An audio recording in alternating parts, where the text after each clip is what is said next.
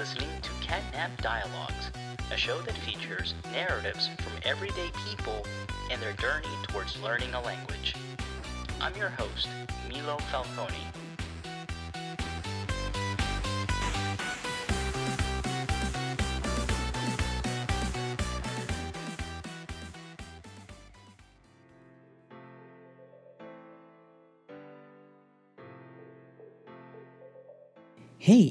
Welcome back to another episode of Catnap Dialogues.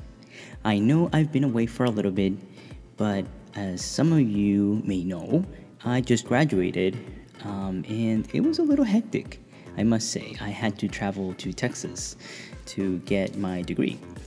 But anyhow, in today's episode, ironically, I have one of my former professors from University of Houston downtown.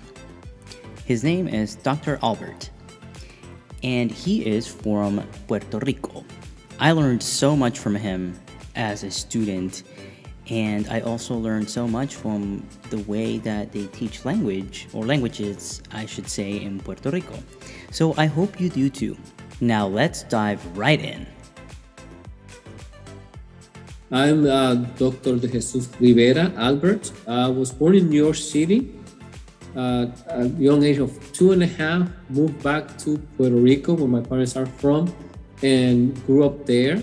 Uh, went to school there, went to college there, and came back to the States for grad school um, after my bachelor's degree. And been here ever since. Even though I visit frequently the island, almost like every year, I've been in Houston, Texas um, since grad school. Um, I was born in Santa Clara in Manhattan, where my parents have lived. My parents lived all the time like in Hell's Kitchen. That's kind of where they spent their 20 years as youngsters. That's when they met. And then the last two years of their stay in, in New York, they moved to South Bronx. And so I was born there while my parents, uh, in Manhattan, when my parents were living in the Bronx at the time. And you grew up in Puerto Rico, you said? Yeah, since two and a half years old in Puerto Rico. And uh, what what part? I live in the south of the island, um, in a small town called Yabucoa. It's a very tiny town. It's about 35,000 people. Um, it still is, maybe even less now than it was then. Um, and it's right opposite in the south coast of the island. It's, uh, and I lived actually not in the town itself. I lived about uh, three or four kilometers outside town, like in up in the mountains, in the jungle. I call it the jungle. It looks like a rainforest up there. So I live up there in the rainforest. Wow, that's intense. Yeah, it is. Uh, so I'm, I'm now I'm a little curious, but um, so when people ask you, I guess, where do you consider yourself from? What do you usually say? I almost always say and this gets me in trouble because I, I even say like uh, on security like you know I crossed into Canada I got me into trouble because I they were looking at the screen and I said they asked where are you from? I said Puerto Rico. And they said no that's not what we've seen here. And that they almost they pulled me to the side and deal but I always say Puerto Rico only because I have no memories of New York. So I, there's nothing I can tell people that will relate me to New York in a way. From that age my memories of New York are from my freshman college year that I went back to New York for that freshman college year. Only for one year. Then I went back to the island to finish my degree. Uh, so as a child, I have no memories of New York really. I only know what my parents tell me, my siblings tell me. And because of that, I feel like if I say, and my identity is just, I don't, I didn't retain things from that period. So my identity is of a being a small person from a small town. Like that's my identity. Like that's what I know. I don't know New York, so if people, if I say New York, they expect me to know things about New York. well, I don't really know New York, so I say Puerto Rico. Uh, what do you currently do for a living? I'm a professor at the University of Houston downtown. I teach Spanish, composition, U.S. Hispanic Lit, um, and currently, I'm uh, the interim director for the Center for Latino Studies here at the university. Hats off to you, Dr. Jesus. so, yeah, that's what I keep, yeah, that's what I've been doing for the last few months. Yeah. keep me busy. What is that role and title, if you don't mind sharing? It's okay if you you don't have to. Share it is it is kind of um, the idea is to prop up um, the Hispanic heritage within the city, and we do it in two different ways. We do it by fostering research and uh, everything that's do with academia and, and research um, and knowledge about the Hispanic community, uh, pr- primarily in the city, but also in the state um, and overall the nation. And then we then we do a lot of outreach into the community, kind of like bring in the communities to the to the um, fold of awareness, so that we include like oral um, traditions that we have. I just have a, a, a I just had a festival where we showcase like different cultural heritage practices from Latin America, and because we're in Texas, we assume Mexico is the primary influence, which is true. But the idea was to kind of showcase what else was out there. So we brought in flamenco from Spain, we brought in um, tango dance, professional dancers from Argentina. So we brought a little bit of everything so that people can see. And so we do that with the community, but then also we kind of foster people in, research and, and creating knowledge about the Latinx generation um, and issues that are important to our city and to our students usually. What you're doing is so admirable, just in general, uh, because we need so much of that. We need scholars of color. We need, you know, in this mm-hmm. case, Latino yeah. representation. It's we're, we're so few you're so few especially those that reach higher education. And that's actually one of the things that we, we kind of put out a, a call for recently graduated or, or to be graduated recently scholars of color that want to present their research. And they kind of usually they would come here but now we're doing it remotely because of, of the situation. But so so they get an idea of what it will be like to present their topics to a student population and a faculty population. So that when they get out there in the job market they have at least an experience of having doing done it before. It's kind of intimidating at times to kind of present your ideas and uh, it seems to like a, a practice. And, and it was not easy to accomplish because there was some pushback about why are you inviting people of color? I said well that's precisely the purpose of it. It's because they don't get invited that easily um, but it actually was a pushback a little in, a, in a sense to, to why was it that our target population for scholars? Um, because there's many people that do Latinx related um, research, right? But not all of them are people of color. And we wanted to do within that theme, people of color doing it and then highlight those. Yes, absolutely. And uh, and also getting outside perspective right? Like in my in my case uh like i i admire a lot of your culture actually puerto rico in general right? So i i did my in my senior project i did work on a comic strip that was called la borinqueña. And they were interested in my perspective because i'm not necessarily a person who is of puerto rican descent right? Mm-hmm. yeah it actually is very interesting when somebody else uh, um, tries to approach it and, and they're sometimes seeing things that we don't see. We take exactly. Or it's more relatable. I'm trying to it's also uh, like a, an interesting idea that i'm that's my goal for next semester is to put out a call for students to reimagine the real life influences and heroes as superheroes. So i want to see you know it will be interesting to see hugo chavez as a superhero or see like Katrina as a superhero or uh, Mariachi as a superhero. Yes. Very interesting. So I'm, I'm working out the details to see how I pull this off.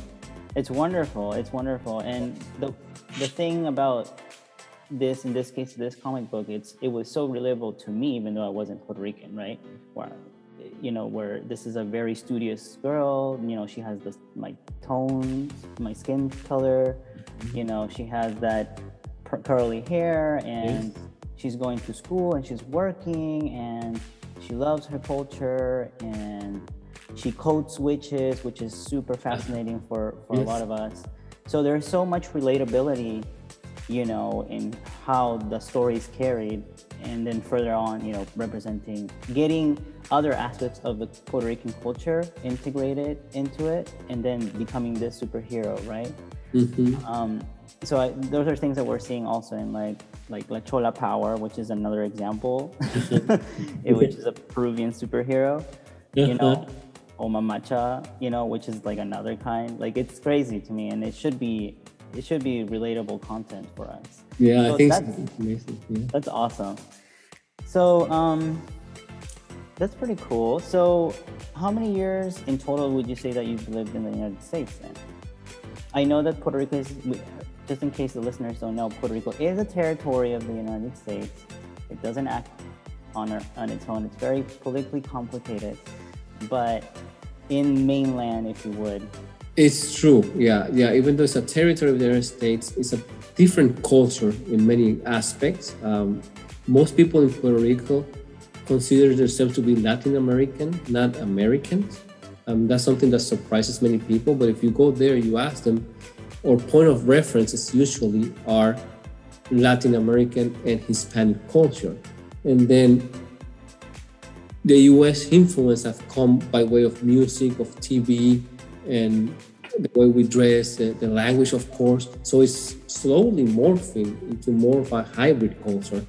But still, to this point, they consider themselves Latin American.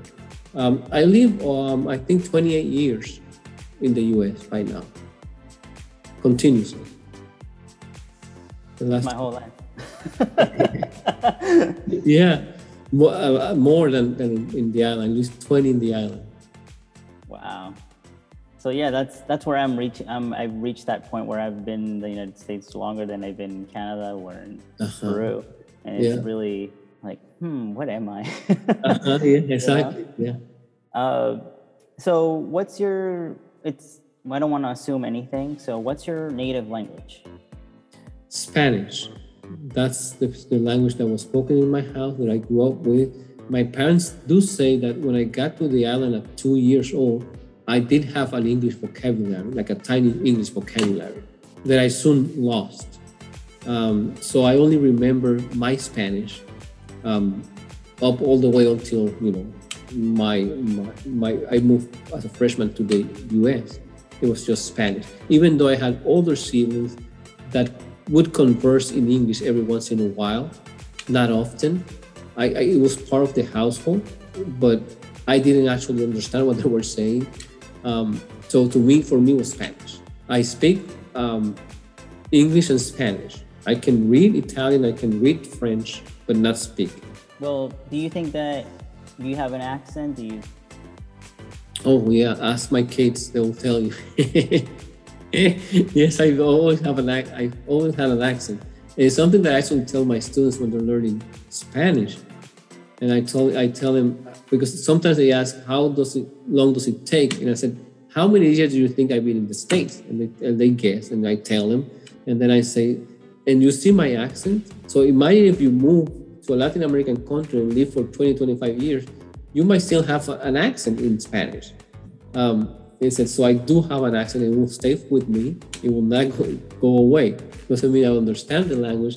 I always had an accent.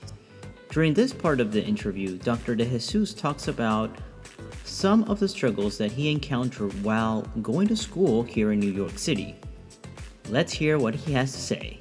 Being a territory, it's part of the, it's there, it's out there. English is out there. Not only it's part of the formal education where we take an English course from first grade to 12th grade. We, one of our subject is English. Um, it's not enough to kind of learn the language. You always stay with the basic, the hello, the how are you, and, and- but you end up being able to read it really. Even though you don't speak it, you can understand when you read it. So that helped me when I went to as a freshman to New York, because I could not communicate in English, but my text, textbook I could follow my textbook with no problem.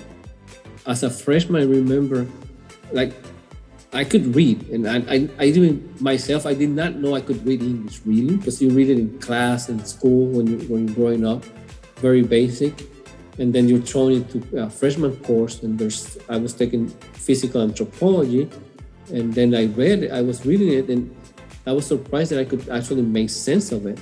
But then when I had to answer a question for my test or my projects, I could not formulate the answer in English. So it was very basic English. And usually my professor um, would take me over to the to the um, lab. We, we had a lab with a lot of specimens, and he would try to have a conversation with me about my answers. Say, okay, what did you meant when you said this? And then he was just kind enough to take that time, and I did great in the class because he understood that I knew what I was talking about. I just could not put it out in words. And and so yeah, it is very kind of weird that situation. And I could not understand myself. Like, how come I can understand it, but I cannot write it? I could not say it. But I'm glad that there's professors out there that are willing to work with you. Yeah, he was amazing. It was amazing. And whatever I wrote, he understood well enough to know that I knew the answer. And he would give me credit. Where strictly you would not give me credit, he would give me credit. When did you first learn English? It depends what you mean by learn. Like like I said, it's part of the formal education from first grade to 12th grade. Um, so I knew enough where I could read, like a short story, and get just about all of it. Very difficult to write an essay, um, even more difficult to speak about it, but I could read. Um, and then I went for my freshman year to Hunter College in New York City, and that Huh? I said, "Go Hawks." yeah, yeah. I went. I went to the Hunter College, and that's and they did. They test me. They actually test me out and put me in writing and reading courses aside from my core classes. They said you have to finish this alongside your core classes. If at any point the core classes become too difficult, you can suspend the classes until you reach a certain level and then renew them. And it kind of merged together where I didn't have to do, to do that. So I was able to keep up with my classes and the reading and the writing. But that helped me a lot. And so I think it took me honestly about a year before I could feel like I could write and have a conversation in English. Um, so it took me about a year with the vocabulary that I had and the exposure that I had and being surrounded by English and formal English at school before I was able to say, okay, I can I can manage and I can and and obviously understanding it came first. I could I could read it almost immediately when I was exposed to it in, in New York. And within by the end of the first summer, because I went early in summer to learn English and get a job before school started. Um, and by the end of that summer, I could follow it in TV. So I could follow on TV when people spoke and I could read it. And then it took me another year before I could actually converse or write it in English. When do we determine that it's yeah. such a gray area, right? Like when do we determine that you've learned, you know, that linguistic competency that you've developed? It is true. It, it is very complex because I remember like likewise, I could follow my professors at school, the way they spoke, and it doesn't matter it was math or anthropology or, or English, I would follow them. But I had a hard time on the street following people. So I could follow and understand my professor's English, no problem, from hearing it. But the same day I could go in the street and not be, and somebody will tell me something, I don't know what they tell me. And I kind of got a word here and there, but the speed and the accent that they had was different from that academic Spanish English that I was used to. So it took me a year to actually say I can kind of understand anybody and have a conversation with anybody. Now, previously I had mentioned that I grew up in Canada and I lived in Ottawa. And in Ottawa, back then, I'm not sure what it looks like now, um, they or we had a bilingual system. So I learned English and French at the same time. So I was kind of curious about Puerto Rico and you know, the complicated history it has and whether it had a system that was similar uh, to Canada, where they teach English and Spanish. Um, and this is what Dr. De Jesus had to say. It is compulsory from first grade until 12th grade. And if you go to college, you have to add two more years of English. That's part of the core courses. So if you actually made it, make it to college and, and decide to go to college, two more years. But from first grade to 12th grade is one more subject, just like social sciences or math or Spanish, one more subject along the day for one hour or 50 minutes. Usually it's 50 minutes. Um, and that happens all, all uh, from first to 12th grade. You cannot skip it. It cannot be replaced or substituted for anything other subject, but it's always that. It's just one hour, 50 minutes a day, five days a week from first grade to 12th grade. Um, and a lot of it becomes vocabulary because the idea is that by the time you go to high school, you will end up being able to read it. So they only dwell on the basic communication part of it very lightly. So the first years is usually vocabulary and vocabulary, vocabulary, and kind of pronunciation. This is the vocabulary. This is what it means. This is how you pronounce it, and that one for on, on for years.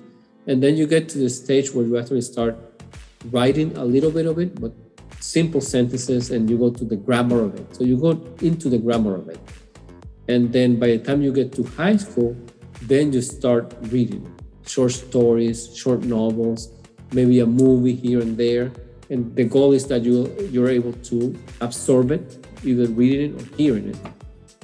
But there's really not much emphasis on speaking, really. So you actually end up, like I say, I was able to read it, but I could not communicate in Spanish. And that's the same experience. I mean, we've had this conversation with family members, with friends, um, and they have the same experience.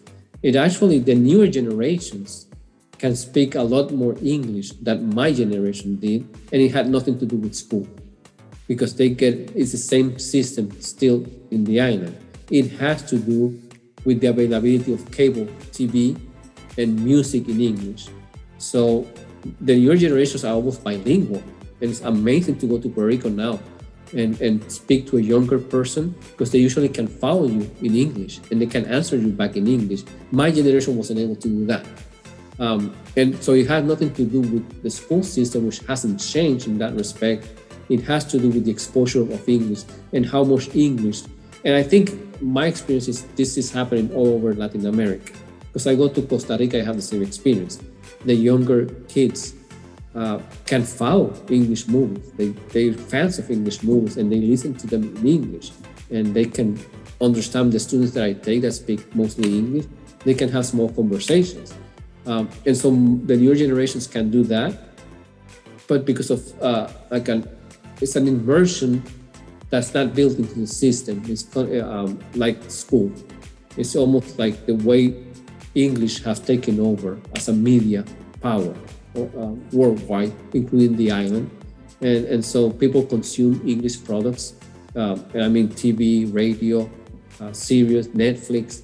And so the new generation and music, of course, can follow that, or my generation could not do it. By the time I finished high school, I could I could read it and understand it. I could follow some conversation depending on the accent of the person, the speed that they were speaking, um, but not have a conversation. I could not have a conversation. I really thought it was a bilingual system out there just because, in my experience, because I'm hanging out with people my age, right? They're able to communicate or, like you say, follow along so well. Well, it, it's very unique phenomenon with Puerto Rico because I mean, I like I said, the newer generation they don't have to leave the island to learn English because of all this access to cable, to TV, the internet has brought English to them. So I mean, they watch YouTube, they watch all of this, which is in English, and they learn to follow it from a young age. None of it was available. I, we didn't have phone when I grew up. I didn't have phone until in my house until I was in college. So we didn't have phones. Um, but uh, but also, with respect to Puerto Rico, there's a lot of travel back and forth between the island and the and states. And so it could be you or it could be a family member, but there's always somebody bringing back English or somebody going there and being exposed to English back and forth to where the newer generation are used to kind of having that. So when I took my kids back, usually my friends' kids will notice that they had a hard time in Spanish so they immediately will switch to English with my kids. But they never left the island, my my my friends' kids. But they know English enough to have a conversation with my kids, which to me was amazing. How are they doing this? And so we had a conversation about, okay, no, they watch TV, they do this, they, they understand, and it's happening amazingly. I mean, I've had uh, a niece and a friend, uh, kid, her kid, that are doing the same thing now with Korean because they watch so many Korean movies and series. They're a huge fan of them that they're learning Korean on their own and they can kind of follow them in Korean. So that's amazing. That's awesome. And thank you for educating me about that. I, pardon my ignorance, I really thought that there was some sort of system, but it sounds yeah. to me like it's literally very similar to Latin America, which, you know, it is a Spanish country. Yeah, yeah, kind of, yeah. Could you tell me about a time or moment in which you became aware or were made to feel different because of the way that you spoke English? I think that started to happen interviewing for jobs when I first got here. Because, like I said, I have no problem whenever people will ask me a question, understanding what they are telling me, or even kind of thinking of what I should answer back. But when I first started interviewing, um, for jobs here in the States, um, I realized that I could not elaborate as well. And that when I was saying something that to me was very clear and correct in English, didn't mean that they could understand what I was saying. So they would ask me to repeat again very politely, to repeat again. Or at times they even asked me if, if, I, if, if it was better if they bring over somebody that knew English so I could speak Spanish and then they could translate into English. And I would insist no, that I want it to be my own words, even if those words were simple, um, because that spoke to my ability to be able to relate to the people I was going to be working with. And if I could not relate and communicate, you should not entrust me to do research. I was a, a research scientist back then. I said, well, how can you instruct me to follow instructions and, and use all this expensive equipment and all this hazardous material if you're not sure that I understand it. Um, so I insisted that no, let me continue so you can see if I'm the person for you for the job. Um, and that was it. And then when I got the first job, it was still an issue for several months, like the communication and and, and writing reports that I have to write. And, and they wouldn't trust me to, oh, can you can you write this part of the paper? And I said, well, I could write a version of it. I don't know how correct it's going to be. And then they would, you know, kind of point out, no, you don't say this way, you don't say it. And there was a lot of slang in a way that I wasn't aware of. To me, was like the book English that I knew. It was from books. And there was many phrases, many things that didn't mean exactly what the words say because it's slang. You, people, if you grow in this culture, you know it. And I was, uh, I would write it in what I think was correct word, and they would tell me, no, please do not write it that way. That looks wrong. Yeah. Uh, and I remember, I don't, I, don't, I, I can't remember exactly what the experience was. It was something to do with um, a scientific procedure that that was asking me to draw. That was the word to draw a certain amount of liquid from a sample. We had a measurement, and you draw this X amount of, of millimeters and transfer it to this. So I was I was entrusted to write it, and I did not know the word drop at the time. So I put you suck. you suck 10 millimeters into the and then they correct. I remember that I said, no. And they told me that's not a good word. That could be a very bad word. They told me, but they never explained to me what why was that a bad word. I just learned not to use that and they wrote, no, you had to draw 10 millimeters. so, but that was during my first uh, experience uh, looking for jobs and kind of the first job. That's kind of when I was aware that my understanding English and speaking English and be able to adapt my English to the Texas English was very different.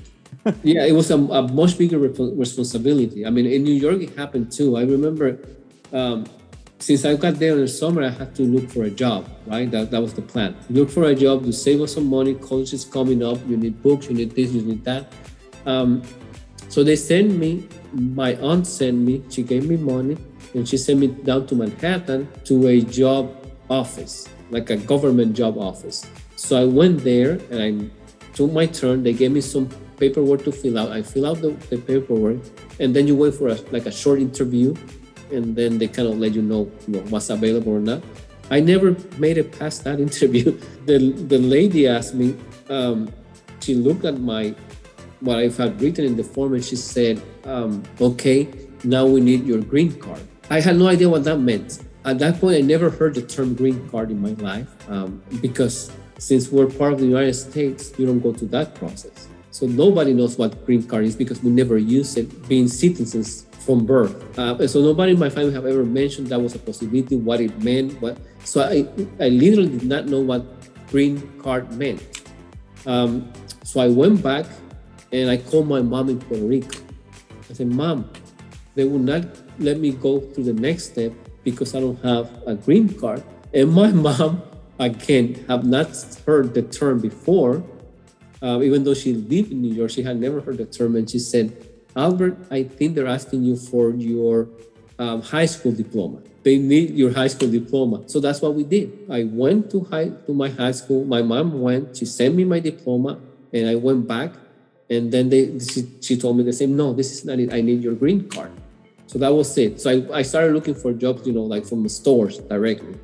I never went back to that office because I had no idea what she wanted from me.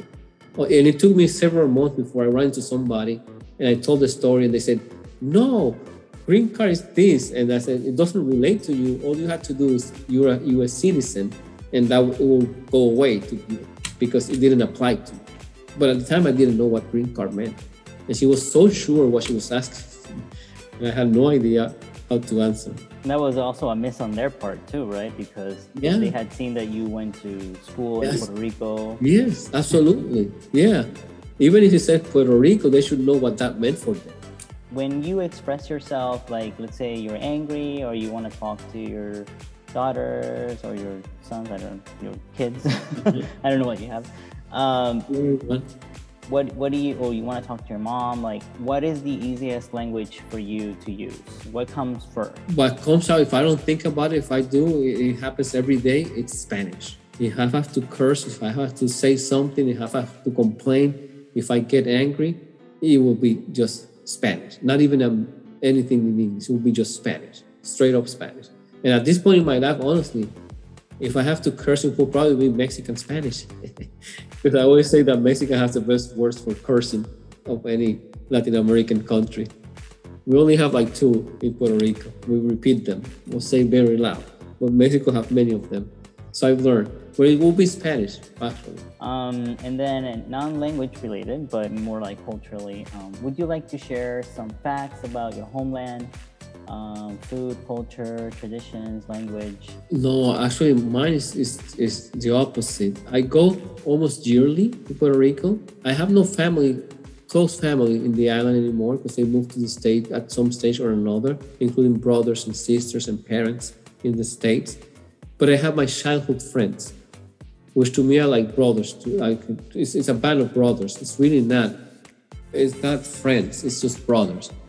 Um, and so we go, and the moment I, I, I text, I'm going, uh, there's somebody waiting for me at the airport, and we do everything together. And we go chinchorreando um, everywhere. I know you heard the word chinchorrear, it's like, like the latest thing in the island. And it's, it's insane, is what it is. I don't know how people can handle it. Um, but they always schedule one of those. And then, and it's a way for the economy.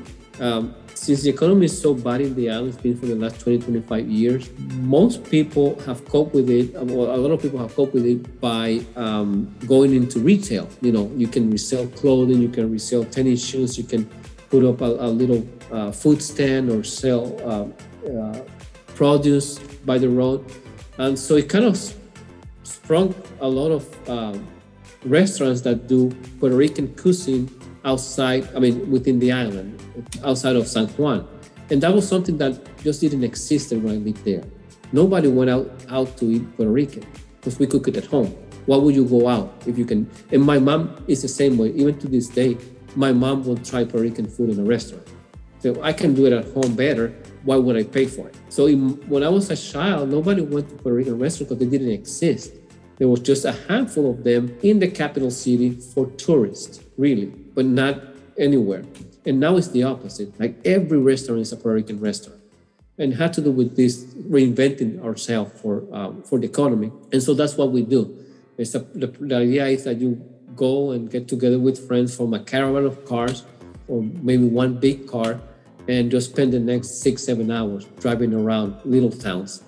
And each little town has a place that is known for something in particular. Um, so if you go to seafood, you go to this one. You want for drinks, you go to this one. If you want for this kind of dish, you go to this. And they literally spend hours doing that over the weekend. Um, I cannot handle that much food, so I usually wait for them at some point. I say, okay, I'll wait for you. But they actually do. And it's very interesting because it, have, it has brought a lot of pride um, into Puerto Rican cuisine. It have allowed many people to, to have a, a living and it have made the countryside that was basically dying because nobody visited it, it have brought it back because now the best places are in the countryside. So people go there and kind of an excursion and go into somewhere in the middle of nowhere that they never visited before just to eat and spend a few hours there. Uh, and, and it's very fun. If you have a good group of people, uh, like my friends, it's a lot of fun. And so I, I actually recommend everybody to, to go. And now it's, it's, it's become a tourist thing even. So you can have a party bus waiting for you at your fancy hotel in San Juan, and then pack it up with tourists and take them for the next all around the island eating away. Uh, okay. Is there anything else that you would like to share about your country um, in terms of stereotypes that you would like to debunk, for instance, or anything that you think that you may be missing about? Most people would know, especially in Latin America, it's kind of interesting. If you are U.S. born Amer- uh, an American, usually you might not know that Puerto Rico is a territory and a U.S. citizen. But most people in Latin America do know that information. And I tell them that despite that, which is what they usually know about the island, or experience in the US is very much that of an immigrant culture. I said that might surprise you, but we don't when we step into the United States, we don't step in as as an American. We step in as a Latin American. So for us, it's an immigrant experience as well. The sense of lost, the sense of longing, the sense of uh, if I make it, I can go back. All of that that you see in Mexican and Central American culture, South American culture, when they come to the state, we also share that. So we all identify with that pledge of the immigrant, even though technically we're not. Um, a grieving process, right? Yes, absolutely. Yeah. Well, folks, that's all for today. A huge thanks to my former professor, Dr. De Jesus Rivera. Now, why am I struggling saying that? Now, before I leave, next month I'll be having the last episode of this season. Until then, I hope that you can join us. See you next time.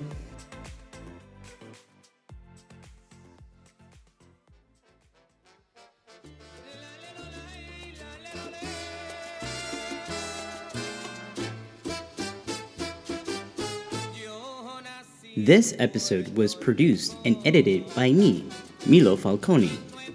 Music by DJ Young, Zayfall, and Yo Nací en Puerto Rico by Angel Canales. See you next time.